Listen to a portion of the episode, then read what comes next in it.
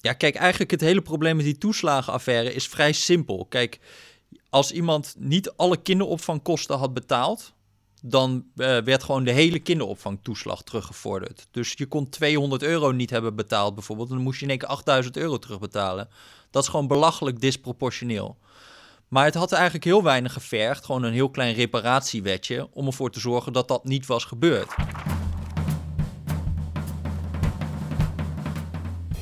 In de wereld van businessboeken zijn er boeken die je gelezen moet hebben. Boeken waar iedereen het over heeft en boeken die je liever laat liggen. Thijs Peters en Remy Gilling gidsen je door de jungle van nieuwe businessboeken. In de Business Books podcast. Dames en heren, van harte welkom bij de 29e aflevering van de Business Books podcast van MT Sprout. De podcast die hierbij praat over de beste, de leukste en meest leerzame businessboeken van het moment. Mijn naam is Remy Gieling, dagvoorzitter, presentator en podcast-host. En nou ja, naast mij, tegenover mij op het virtuele scherm zit Thijs Peters, hoofdredacteur van Good Habits met een Z. En het audiodesign van deze aflevering werd verzorgd door voicebooking.com. In deze aflevering bespreken we het boek Storing van Olivier Sibony. Ontdekken we waarom schurken pech hebben en helder geluk met het gelijknamige boek van filosoof Jurjen Hamer. Duiken we in het leven van een van de grootste uitvinders en zakenmensen aller tijden, Thomas Alva Edison. En bellen we met Jesse Frederik over zijn boek. Zo hadden we het niet bedoeld. Uh, Remy, ik maak, we vragen altijd aan elkaar wat we allemaal mee hebben gemaakt. Ik maak eigenlijk bijzonder weinig mee in deze tijd uh, van COVID. Uh, maar jij wel. Ja, ik, ik, ben, ik ben natuurlijk nu voor mezelf begonnen. Ik heb afscheid genomen als hoofdredacteur van MT Sprout. Ben podcast-host geworden onder meer. En ik ben dagvoorzitter op evenementen. Onder meer bij onze grote vriend Hans van Denkproducties. En zo hadden we laatst een heel gave evenement met Jos Burgers. Maar daarvoor een hele bijzondere uh, met Bibian Mentel. Het was eigenlijk haar afscheidsevenement, uh, afscheid van, van, van haar zakelijke netwerk. En uh, ja, we hadden echt topsprekers op het podium. Rocky Heakaya, die had toevallig toen net Wie is de Mol gewonnen. Mark Tuitert, natuurlijk haar man Edwin Spee, die de honneurs waarnam, want ze, ze keek vanuit huis mee. Constantijn van Oranje en Eva Jinek, die een talkshowtje nog, nog in elkaar draaide. Ja, was was heel bijzonder om mee te maken. Ja, zeker. En ze, ze was er dus wel bij, maar op afstand. Uh. Ja, ja en, en, en zeker ook, ook nog in die tijd. Ze was zo positief en vrolijk en blij met iedereen die erbij was. Uh, ja, ik, ik, heb, ik heb later ook best van nog een aantal kijkers reacties gekregen. Ja, en die zeiden ook, we hebben, we hebben thuis met, met, met, met tranen, veel mensen waren samen aan het kijken we hebben echt thuis met, met tranen in onze ogen gekeken. Maar ook met heel veel warmte van uh, hè, wat ze ons allemaal gebracht heeft. En jij dan? Ik zit in ieder geval op kantoor. Ik kom het huis uit. Ik ben helemaal naar Amsterdam gereden vanuit Haarlem. En uh, nou ja, ik ga, binnenkort ben ik te gast bij onze concurrent. Ik schuif aan bij Ben's Boekenclub bij BNR. Ja, ongelooflijk hè. Dat, dat we gewoon eh, door, door, door, door Ben de tent uit zouden worden geconcurreerd. Ongelooflijk. Maar ik denk... Hè, Etu. Etu Ben. Precies. Nee, maar je moet je vijanden omarmen, hè? dat is de regel. Je moet naar je vijanden. Ja. Dus uh, ik ga gewoon, uh, nee hoor, het is hartstikke leuk. Ik ga bij Ben in zijn podcast zitten over een van jouw favoriete boeken van afgelopen jaar gaan we het hebben. The Ride of a Lifetime. Ah, van Bob Iger. Dus uh, heel erg leuk. Welke nee, heb je, weet je al wat je gaat bespreken eruit? Ja, ik, ik, vond, ik vond dat die passage met Steve Jobs nog steeds fantastisch namelijk. Ik, ik, moet, ik moet het nog lezen. Het, het, was, het stond op jouw lijstje. Dus uh, ik, uh, het is in mei, volgens mij 10 mei. Maar ik vind het wel heel leuk. En ik denk dat we allemaal gewoon het lezen. Hè, het is zo'n kleine liefhebbersclub. Wij kunnen gewoon uh, aardig voor elkaar zijn als boekenpodcast. Zeker. Maar ik vind het ontzettend zeker. leuk om erbij te zijn. Ja. Hey, hadden we nog reacties van lezers? Ja, mijn zwager, die was heel blij dat ik, hè, je weet dat al mijn zwagers uh, deze podcast uh, luisteren. En die was heel blij dat ik zijn tip had opgevolgd over het boek van Chris Vos, over negotiation. En um, ik zag overigens dat Chris Vos heeft ook een masterclass gemaakt bij masterclass.com. Ja. volgens mij ook erg leuk, de, de moeite waard. Maar ik vond het ook wel grappig, ik kreeg al appjes van mensen van, heb je dat boek, dat wil ik lenen. Dus ik denk dat onderhandelen wel een ding is. Ja, wat grappig. Ik was inderdaad in dat boek begonnen. Ik vond, ik vond het een beetje, beetje pittig begin. Toen dacht ik later van, ik ga gewoon die masterclass een keer kijken. Dat, uh, dan kan ik mijn, mijn leestijd aan iets anders besteden. Um, ja, ik heb gewoon heel veel zin in deze aflevering. Want het voelt alweer als veel te lang geleden. Dus laten we van start gaan.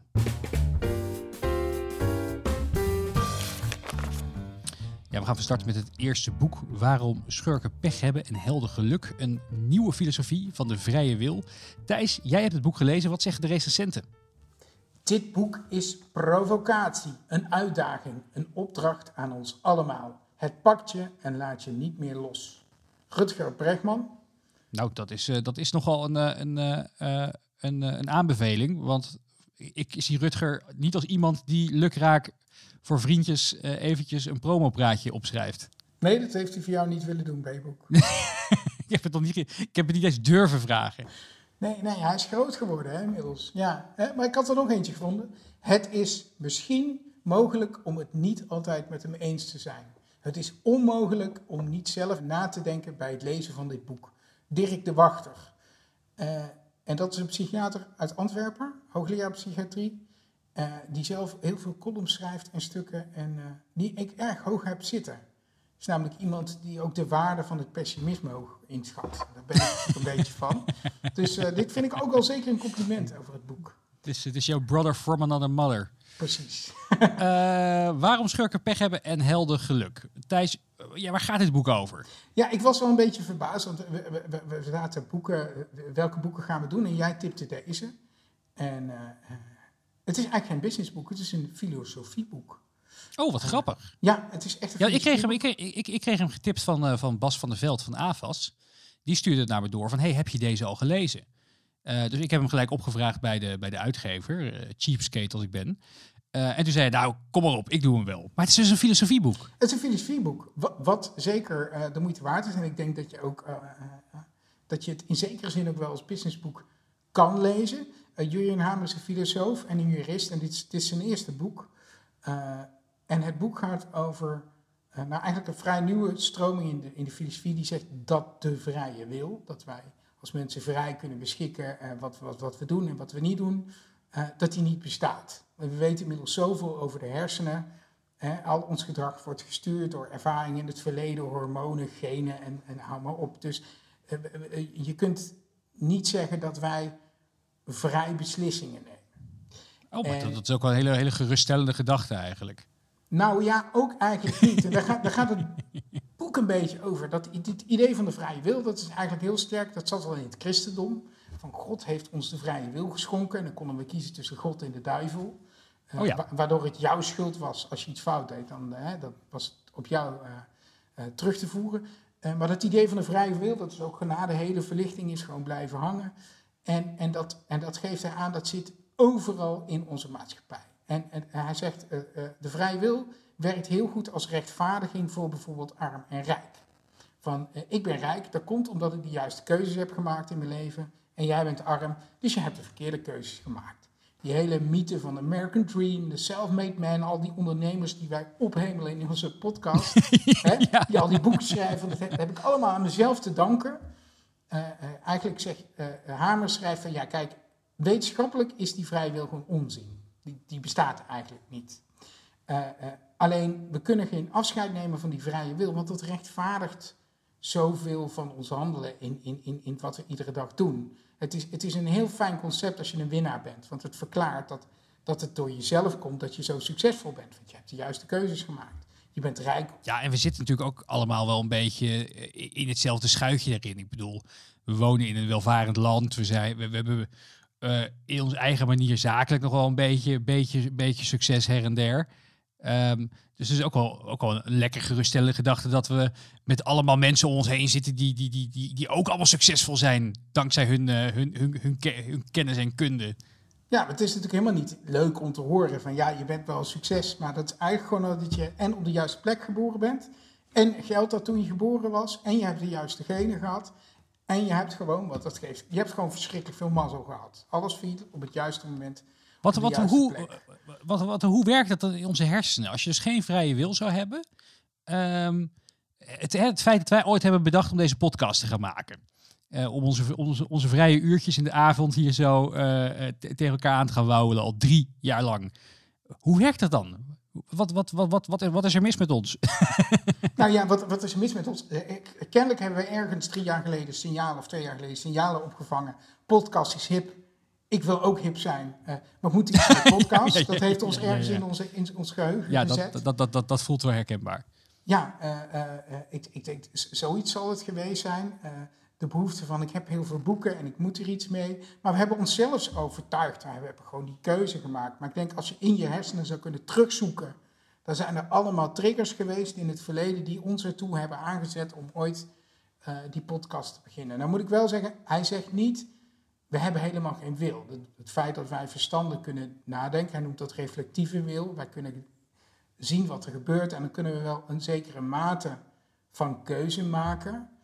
Maar het is niet zo, het is niet, hij zegt, ons past eigenlijk veel meer bescheidenheid en relativering eh, ten opzichte van alles. En hij is jurist, hè, dus, dus hij is ook een beetje van de school. eh, eh, we zi- we zijn de afgelopen jaren steeds zwaarder gaan straffen.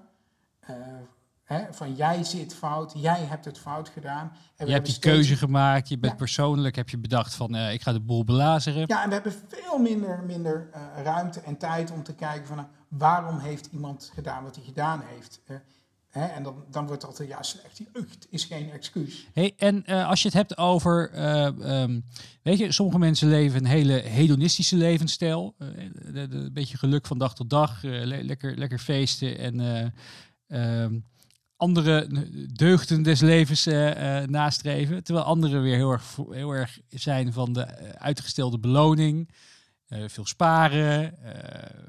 hoe, hoe komt dat nog aan bod? Nou ja, dat is, dat is, dat is natuurlijk deels gewoon, is dat genetisch bepaald, hè? Of, of, of je zo bent, maar ook door je opvoeding. En dat is ook eigenlijk niet eens een keuze. Hè? Ik, ik vind het wel een mooi voorbeeld als je, als je bijvoorbeeld naar familiebedrijven kijkt. Daar zijn- we, hebben ook vaak over geschreven, veel onderzoek naar gedaan. Dat loopt altijd mis in de derde generatie. Ja, dat is omdat die, die derde generatie vaak in wilde opgroeit en die prikkels niet heeft en niet meer hoeft. Eh, eh, ik vind het wel grappig, hè? want ik, ik zei net al die ondernemers die roepen van dankzij mij, eh, ik heb het alle goede keuzes gemaakt. Ik heb ook wel veel ondernemers gesproken in de loop der jaren die zeiden, ik had gewoon geluk. En ik was wel volhardend en ik heb wel hard gelopen, maar ik kon ook niet anders, want anders had ik geen geld. En, weet je wel, dus, dus die geven ook gewoon toe, er zit ook gewoon een factor geluk in en, en, eh, en omstandigheid, dat het mij gelukt is. Voor wie eh, is dit boek? Eh, ik denk voor iedereen die stiekem een beetje van filosofie houdt, eh, maar het niet op kan brengen om eh, een normaal hele taaie kost te lezen. Nou, dat, eh, eh, en voor rabiate liberalen, relativeren kun je leren. Dus ik denk heel goed om dit eens een keer te, le- eh, te lezen. Misschien moet Rutte dit een keer lezen. En ehm, Wanneer moet je het lezen? het kost echt drie, vier uurtjes. Ik heb het in bad gelezen. Ik heb mijn jouw Oh, heel goed. te hart genomen. Dat Ja. Dus. Het fijn, is heel, het is, het is, filosofie is vaak taai en moeilijk. Dit boekje lezen als een trein. Echt. Waar, waar, heb je, waar heb je het op gelezen? Ik heb hem digitaal naar je gestuurd Op namelijk. mijn telefoon. Ah, wauw. IPhones zijn di- maar te dicht tegenwoordig. En een lang Ja. boek, dat lukt me niet op de telefoon. Dus, dus Snap ik, snap. Cadeautje kopen? Eh, dit is wel een leuk cadeautje. Ja.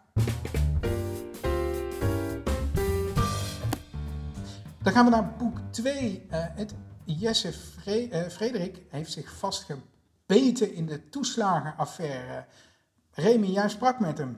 Jesse, zo hadden we het niet bedoeld. De tragedie achter de toeslagenaffaire. Je hebt je een jaar in het eh, dossier vastgebeten. Ik vond het wel schrikbarend. Sinds ik dit heb gelezen en elke keer als ik iets hoor over de toeslagenaffaire, denk ik nog steeds van, oh, jullie eh, snappen er nog steeds helemaal niks van. Want er wordt steeds met het eh, vingertje naar de Belastingdienst gewezen. Dat is niet helemaal terecht, toch? Blijkt uit je boek. Nee, niet helemaal terecht. Ja, natuurlijk heeft, hebben die ook grote fouten gemaakt. Maar er zijn eigenlijk alle staatsmachten hebben waanzinnig gefaald. Dus de Tweede Kamer, die, ja, eh, ik bedoel, er wordt nu een beetje een beeld geschept van, ja, eh, er werd allemaal informatie achtergehouden voor ons, waardoor wij niks konden doen. Maar de werkelijkheid is wel dat er al eigenlijk al in 2010 werd wel duidelijk dat, dat er allerlei mensen de dupe waren van de, eh, van hele grote terugvorderingen van kinderopvangtoeslag. En in 2014 ook en in 2015 ook. Het is heel vaak ter sprake gekomen, ook in de Tweede Kamer. Maar niemand voelde ooit de urgentie om daar dan wat aan te doen. En dat is denk ik ook het fascinerende als je de hele geschiedenis bekijkt. Van hoe kan het dat iets wat men nu zo belangrijk lijkt te vinden, eh, in de tijd gewoon zo onopgemerkt bleef en totaal niet belangrijk werd gevonden. Ja, want eventjes voor de, voor de luisteraar die het nog niet heeft gelezen. Ehm, eh, eigenlijk gaat het boek over de systeemfouten die eh, er, in de, de, de, de politiek en, en de uitvoer, uitvoeringsdiensten verweven zijn. Als je, het, als je het in een notendop moest samenvatten, wat, wat, wat zijn daar de belangrijkste punten uit? Nou, god in een notendop samenvatten. Ja, ik denk het, uh, het belangrijkste is dat we heel weinig nadenken over hoe beleid in de praktijk uitwerkt. Dus wat je ziet is dat er. Uh, uh, ja, kijk, eigenlijk het hele probleem met die toeslagenaffaire is vrij simpel. Kijk, als iemand niet alle kinderopvangkosten had betaald, dan uh, werd gewoon de hele kinderopvangtoeslag teruggevorderd. Dus je kon 200 euro niet hebben betaald bijvoorbeeld, dan moest je in één keer 8000 euro terugbetalen. Dat is gewoon belachelijk disproportioneel. Maar het had eigenlijk heel weinig gevergd, gewoon een heel klein reparatiewetje, om ervoor te zorgen dat dat niet was gebeurd. Maar je ziet gewoon dat er uh, heel erg veel aandacht is voor grote, nou ja, mediagenieke problemen door al die jaren heen. Maar zo gauw iemand, de vraag is als iemand had voorgesteld van nou, ik wil eens eventjes een algemene hardheidsclausule in de algemene wet inkomensafhankelijke regelingen brengen om dit hele probleem te vermijden. Stel dat je dat in 2012 had gedaan, dan was je nooit uitgenodigd aan een talkshowtafel. Van nou, leuk, wat heb jij een top idee zeg. Uh, laten we het daar eens over hebben. En daar zit denk ik er wel een beetje een probleem van. Er is, uh, ik citeer ook in het boek zo'n uh, politicologe. Die heeft onderzoek gedaan naar van alle wetten die door het parlement worden behandeld. Daarvan krijgt er maar één op de vijf krijgt meer dan één artikel in een landelijk dagblad. Dus voor het grootste gedeelte is datgene wat er in onze politiek gebeurt, wordt totaal niet gezien door de media. En um, ja, je vraagt je dan af, wat voor prikkels geven wij eigenlijk aan onze politici? als datgene wat eigenlijk hun werk is, het controleren van wetgeving en het maken van wetgeving, uh, nou ja, nauwelijks wordt gezien. En uh, terwijl wanneer iemand moord en brand schreeuwt in de media over een media-incident, uh, over een, het nieuws van die dag, dan komt hij wel in de kijker en dan krijgt hij wel enorm veel aandacht. Nou ja, en dat zie je dus misgaan. Nou, en wat ik opvallend vond, is, is dat de, wat ging inderdaad over die hardhuisclausule. Mm -hmm. En dat de Belastingdienst meerdere keren aan uh, de, de, de, de, het ministerie had gevraagd van, jongens, kunnen we iets aan die wet doen? Er, ja. uh, we vinden hem zelf ook buitenproportioneel. Ja. En elke keer kregen ze nul op het request. Ja. En kregen ze eigenlijk te horen van, jullie moeten niet denken, maar doen. Dus uh, voer het maar gewoon uit. Terwijl ze nu wel elke keer als, als de zondebok worden aange, a, aangemerkt. Ja. Ik, vind, ik, vind dat, ik vind dat zo'n. Uh, en, en dat hoor je natuurlijk heel weinig terugkomen in alles rondom deze affaire. Dat vond ik misschien nog wel het scho meest schokkende uit, ja. uit dit boek. Ja, nee, dat klopt. Ja. Nou ja, en jij zegt nog, er komt, uh, er komt terug van, uh, nee, doe het nou maar gewoon. Dat is misschien nog wat veel eer voor wat er terugkomt het verzandt gewoon compleet. En op die ministeries ja. wordt, er, wordt er eigenlijk geen besluit genomen. Ja, en dat is het, dat is het erge, volgens mij. Die onnadenkendheid die, daarin, uh, die daar uitspreekt. Dat niemand is daar, vindt het dan belangrijk op een of andere manier. En het is, ja, en dat is wel heel pijnlijk, ja, dat die belastingdienst, uh, dat vanuit die belastingdienst inderdaad wordt gezegd van, ja, dit, dit, dit wordt echt te bar. En dan komt er gewoon niks. En dan blijft iedereen vasthouden aan iets wat eigenlijk echt onacceptabel is. Je begint in het boek over, uh, over de Bulgaren-affaire. Uh, en en, en voor, voor de luisteraar die dat niet meer op zijn netvlies heeft staan, dat was, dat was een, een, een, iets wat heel groot werd uitgemeten, ook, ook in de media. Uh, met een paar Bulgaren die wat, wat, wat Nederlandse bankpassen hadden en wat, en wat uitkering daarop kregen. Ja. Nou, het bleek uiteindelijk om 13 miljoen euro. Uh, 3,6 dus. 3,6, wat echt een honderdste promiel was van, ja, ja, van, alle toeslagen die er werden gegeven. Maar het was een hele hetze. En uh, toen, toen, toen waren allerlei columnisten van allerlei kranten uh, boos. En Nederland is een belastingparadijs, is een, is een paradijs voor, voor, voor oplichters. En, en, we moeten strenger zijn met z'n allen. En dat die exact dezelfde columnisten een paar jaar later uh, Nederland beschuldigen van dat we veel te hard zijn met z'n allen. En dat, we, dat het allemaal niet kan dat vond ik wel heel opvallend. Dat, dat, dat, dat, dat die columnisten, die dus dat elke zes weken een stukje moeten, moeten tikken voor hun, uh, of, of elke, elke, elke, elke dag misschien wel een stukje moeten tikken voor de lezer. Uh, ja, dus heel erg worden aangezet om overal maar continu boos over te zijn. Ja, ja, ja, maar dat willen we zelf ook, geloof ik. Tenminste, wij vinden het ook lekker om daarop te klikken en om dat te lezen. Dat als iemand een totale, als een totale dwaas of een schurk wordt afgeschilderd, weet je wel, daar is gewoon heel veel behoefte aan in de media. Dat klikt. Hugo de Jonge kan niks. Nou, weet je, dat het allemaal ietsje gecompliceerder ligt en dat het ook niet allemaal zo op personen te betrekken is altijd. Dat, uh, daar, daar is wat minder markt voor, denk ik. Dus ja, wat dat betreft is het ook wel dat die columnisten leveren wat wij, eh, wat wij heel graag willen. Alleen, ja, je krijgt wel dat in die media heel vaak de afruilen gewoon niet, niet duidelijk worden. Dat, uh, je kan best zeggen van we willen allemaal dat elke fraudeur, fraude moet gewoon onmogelijk worden. Ja, oké, maar wat betekent dat voor mensen die onschuldig zijn? En gaan we, is dan niet ook de kans groot dat we af en toe een vals positief hebben, zeg maar? Dat we mensen gaan disproportioneel hard gaan raken die in eigenlijk niet zoveel fout hebben gedaan. Maar ja, dat komt dan niet zo in beeld. Tot, tot vijf jaar later blijkt dat dat het geval is. En dan slaat de pendule weer helemaal terug. En dan zeggen we, ja, hoe kan iemand zo dom zijn geweest om... Ja. En dan wordt het wel een beetje moeilijk om daar uh, beleid op te maken, zeg maar.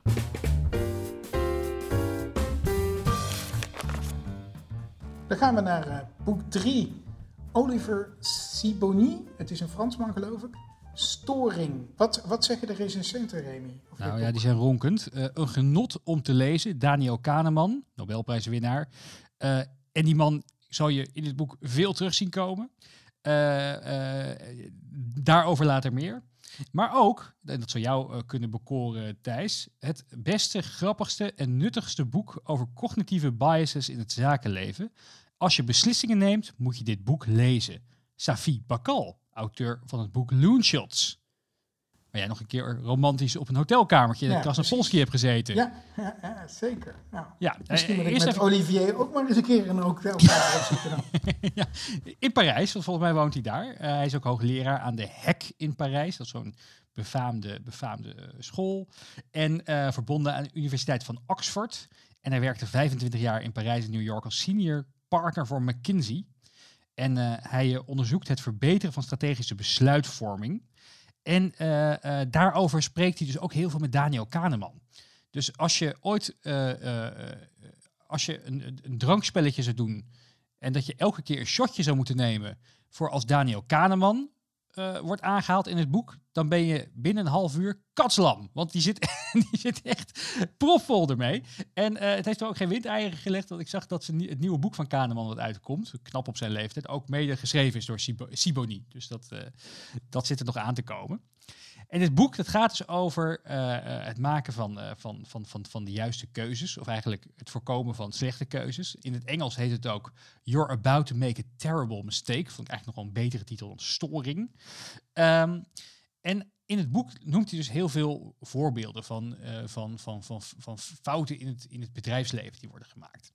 En een van de dingen die hij daarbij zegt is dat, uh, dat, dat, we, dat we heel erg vatbaar zijn met z'n allen voor, voor storytelling. People are sucker for stories. Dus we laten ons heel vaak meenemen als, je, uh, als een collega naar je toe komt met een bevlogen betoog hè, van uh, waarom de salescijfers tegenvallen. Van ja, en de, de markt zit tegen en COVID is er en we kunnen niet bij klanten langs dan laten we ons heel snel overtuigen door die beslissingen, door, door die verhalen. In plaats van dat we zelf eventjes, uh, dan nemen, nemen we dat als uitgangspunt om, om, om, om zeg maar die, zijn argumenten te gaan um, uh, uh, bevestigen of ontkrachten. Ja, dus we beginnen al met de verkeerde mindset aan ons onderzoek, zeg maar. We, ja, precies. Daarna dus iemand, klikken we die Excel open met die salescijfers, maar dan hebben we dat verhaal al in ons hoofd. Precies, precies. Ja. En, dan, en, dan, uh, en dan kijk je dus inderdaad al van, oh ja, klopt het dat er COVID is? Ja, dat klopt eigenlijk wel. En klopt het dat, dat we niet meer naar klanten kunnen? Ja, ja hij zal wel gelijk hebben. Dus je bent jezelf eigenlijk uh, aan het bevestigen, terwijl je veel beter even eerst voor jezelf zou kunnen gaan nadenken van, nou, wat zijn nou de redenen geweest zijn waarom de salescijfers er tegenvallen? Misschien zijn er gewoon heel weinig telefoontjes gepleegd die maand. Uh, en, en is het hele salesteam op vakantie geweest? Naar een land- of vakantiepark. En, en hoe, dus, hoe, uh, hoe, moet je dat dan aanpakken? Want bedoel, je hebt natuurlijk van die argwanende klootzak die ieder verhaal in twijfel trekken natuurlijk. Uh, maar, ja. is, want ik, ik, neem aan dat het een soort natuurlijke menselijke neiging is om, om mee te gaan in dat Ja, verhaal. zeker. zeker. Hoe, dat is kun je, fijn. hoe kun je daar tegen wapenen dan? Ja, hij heeft, hij het, grappige is dat, dat, dat driekwart van het boek zeg maar, gevuld is met, uh, met, uh, met, uh, met, met hoe het vaak fout gaat. En de laatste paar bladzijden, daar geeft hij wat handvaten over hoe je het zou kunnen, hoe, hoe je het zou kunnen tackelen. En wat hij, wat hij zegt daarover is dat je eigenlijk heel erg, de diversiteit, of heel erg de dialoog moet, moet faciliteren binnen je, binnen je organisatie. Dus waar, je, um, waar mensen ook veel heel vaak met elkaar meepraten in groepen, is het veel beter als je, um, um, als je eigenlijk een soort stappenplan hebt om uh, voor jezelf om, om, om dit soort gesprekken met elkaar aan te gaan. Hij zegt ook van het is eigenlijk wel raar dat je uh, voor heel veel dingen in je bedrijf processen hebt dus je hebt processen om, eh, om, eh, om, om mensen te onboorden. Je hebt processen om, om, om, om, om, om, nieuwe klanten te feliciteren. Maar je hebt geen proces vaak om strategische beslissingen te maken. dus dus, dus ga, zorg, faciliteer de dialoog. En uh, Amazon heeft het bijvoorbeeld ook heel grappig gedaan. Dan mag je dus niet, niet uh, een beetje hoger de boom tenminste, mag je daar niet zomaar even een PowerPoint-presentatie in elkaar sleutelen met wat, wat gave grafiekjes en een paar leuke, leuke gifjes. Maar dan moet iedereen voor de, voor de vergadering moet hij een, een, een, een maximaal een six-pager inleveren. Dus als je, als je een idee hebt, mag je, je, mag je je plan op maximaal zes pagina's presenteren. Die gaat iedereen van tevoren. Voor de vergadering moet je die ook gelezen hebben. En dan moet je dus heel erg goed rationeel hebben uitgelegd waarom je een bepaalde beslissing wil maken of niet. Hey, dit, uh, voor, voor, voor wie is dit boek? Ja, eigenlijk iedereen die op een beetje een uh, grote schaal uh, strategische beslissingen moet maken, die, die, die toch wel wat impact hebben. Dus ik zou zeggen van, hè, als, je, als je gewoon lekker aan het ZZP'en bent, dan kan je hem wel links laten liggen. maar als je een, een, een mannetje of honderd onder je hoede hebt, of iets meer of iets minder, en, uh, en, en, de, en, en, de, en de omzetten gaan naar, uh, naar, naar een paar Mio Plus, dan zou ik hem heel snel aanschaffen. Oké, en wanneer moet je hem lezen dan? Nou ja, je hebt toch niks te doen in COVID-tijd. Dus uh, Netflix heb je al uitgekeken. Dus pak dit boek erbij. Oké, okay. cadeautje kopen? Ja, kopen. Als je, als je dus in de doelgroep valt, deze moet je gelijk binnen takelen. Gaan we door naar het vierde en laatste boek van de dag. Edmund uh, Morris schreef het boek Edison. En uh, Thijs, wat zeggen de recensenten? As with all Morris's work, including his Pulitzer Prize winning uh, winner on Theodore Roosevelt, the book is meticulously researched and with attention to detail of which Edison would doubtless have approved. The Guardian. Mooi. And um, a prodigious researcher, Morris leans heavily toward the Morris Better School of biography. Few biographers, however, possess the narrative talents of Edmund Morris. New York Times. Ja, het is uh, fijn. Weer eens, weer eens een biografie. Ik hou van biografieën. Ik ook, en daarom heb ik hem ook uitgekozen. En, en, en Thomas Alva Edison is toch wel een van de allergrootste van de afgelopen eeuwen, uitvinder, zakenman. Dus ik, ik, ik begon er met heel veel zin in. Ja, het is een beetje de eh, Elon Musk van zijn tijd. Is, is het vergelijkbaar? Ja, vind ik wel. Ja, qua, qua visie enorm vooruitstrevend en dingen denken die anderen nog niet kunnen bedenken of niet willen bedenken of er niet over durven nadenken. Altijd twee, drie stappen denkprocessen vooruit. Hè? Musk wil naar Mars. Musk, nee, elektrische auto gaan we gewoon doen. Dat is heel erg Edison ook. Maar ook een beetje zonderlinge man. En ik denk dat we Musk toch ook wel een beetje als een zonderling kunnen, uh, kunnen neerzetten. Ik, ja, ik, zeker. Ik zie heel veel gelijkenissen. Misschien is Musk wel echt de Edison van deze eeuw, van de 21ste eeuw. Ja, een, uh, verschil was natuurlijk wel het aantal patenten. Volgens mij heeft Musk er niet zoveel op zijn naam staan. Deze man had er echt heel veel, hè? 1093. Variërend van de gloeilamp tot betonnen meubels. Niet altijd even succesvol. Snoeppapiertjes. Uh, de fonograaf. Dus dat is de voorloper van de, van de plaatsspeler. Gezichtscrème en batterijen. Ja, dit, dit doet me denken aan uh, uh, een befaamde uitspraak van Jos Burgers. Uh, als je meer probeert, heb je vaker geluk. Ja, nou, dat, ja. Is, dat is zeker van toepassing op Edison. Hey, en die Edison, dat was ook een beetje een vreemde man, hè? Zeker, zeker, zeker. Hij was... ik dacht altijd dat hij alleen ondernemer was. Maar dat is dus een mythe die een beetje door de wetenschappers in, in, in omloop is gebracht. Maar die, die keken een beetje neer, want hij was echt een uitvinder. Hij was ook trots op, ik maak alleen maar dingen die praktisch toepasbaar zijn. Zo'n gloeilamp, of een betonnen meubel, of papiertjes waar je chocola in kan verpakken. Uh, hij heeft ook een soort, uh, een soort röntgenapparaat voor artsen ontwikkeld, die hij overigens patent niet heeft gepatenteerd, omdat hij wilde dat ieder, iedere arts dat kon gebruiken. Maar hij maakt altijd praktische dingen. En hij deed niet aan de Einstein-achtige hoge wetenschap. En daar, daar is die wetenschap is altijd een beetje op hem neergekeken, want dat was een self-made man, self-taught. Uh, uh, maar hij was wel echt een uitvinder. Hij kon zich dagenlang in zijn laboratorium opsluiten. En dan kwam hij daaruit met zijn nieuwste uitvinding. Echt een beetje een uitvinder zoals je hem, in de, zoals je hem voor, verteld in de sprookjes en dergelijke. En hij heeft natuurlijk ook echt dingen uitgevonden, de gloeilamp en zo. Ik bedoel, dat is zijn grootste uitvinding. Maar ook de batterij.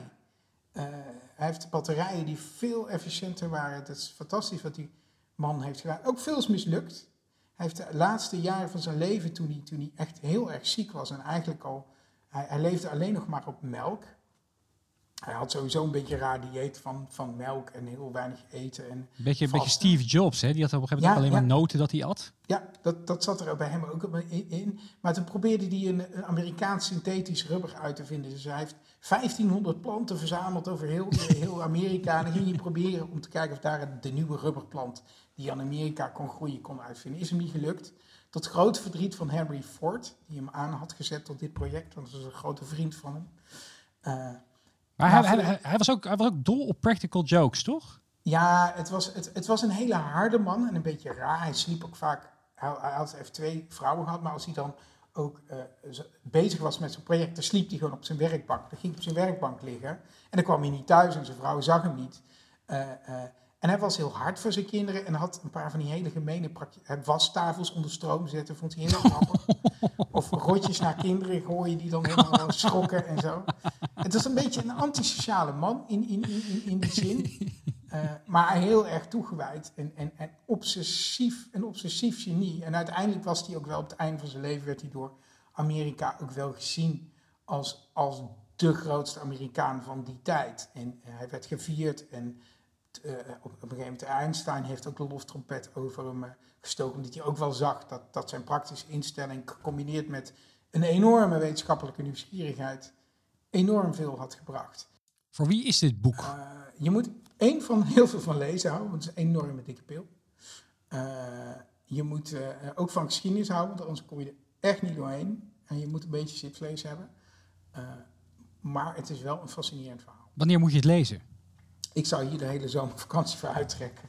Want dit was echt wel een... eh, ja, het is gewoon heel dik. Cadeautje verkopen? Ja, die moet je kopen. Dit, als, als je dit iemand geeft eh, en iemand voelt zich verplicht om te lezen, dat vind ik ook niet helemaal eerlijk. Ik denk, je moet, je moet, je moet je, het is een project waar je jezelf in moet storten. Dus ga het maar lekker kopen. Ja, ik, ik ben al een tijdje bezig in eh, het nieuwe boek van Walter Isaacson. De Codebreaker over Jennifer Doudna. De, de dame die CRISPR-Cas heeft, heeft uitgevonden. Dus eh, dat is voor de volgende keer. Ik eh, ga me daarop eh, op storten. Nog een, fijne, nog een fijne biografie. Hey, tips from around the web. Ja, ik ga ook eens een keer een, een zelfbevlekking doen. We zijn voor Good Habits heb ik net een masterclass gebouwd. met Theo Componolle, dat is een, een, een Vlaamse hoogleraar. En die heeft het over een onderwerp waar wij het al heel lang over hebben. Stress en, en verslaafdheid aan, aan, aan, aan smartphones en digitale middelen. Maar hij vertelde een feitje, volgens mij kun je op het internet wel ergens vinden waar hij dat ook schrijft in columns. Bellen in de auto is gevaarlijk, weten wij allemaal. En ook eh hands-free bellen in de auto is gevaarlijk. Maar hij vertelt dus over een onderzoek dat bellen in de auto ook nog eens heel erg stom is. Ze hebben ooit onderzoek gedaan naar verkopers die in de auto aan het bellen waren.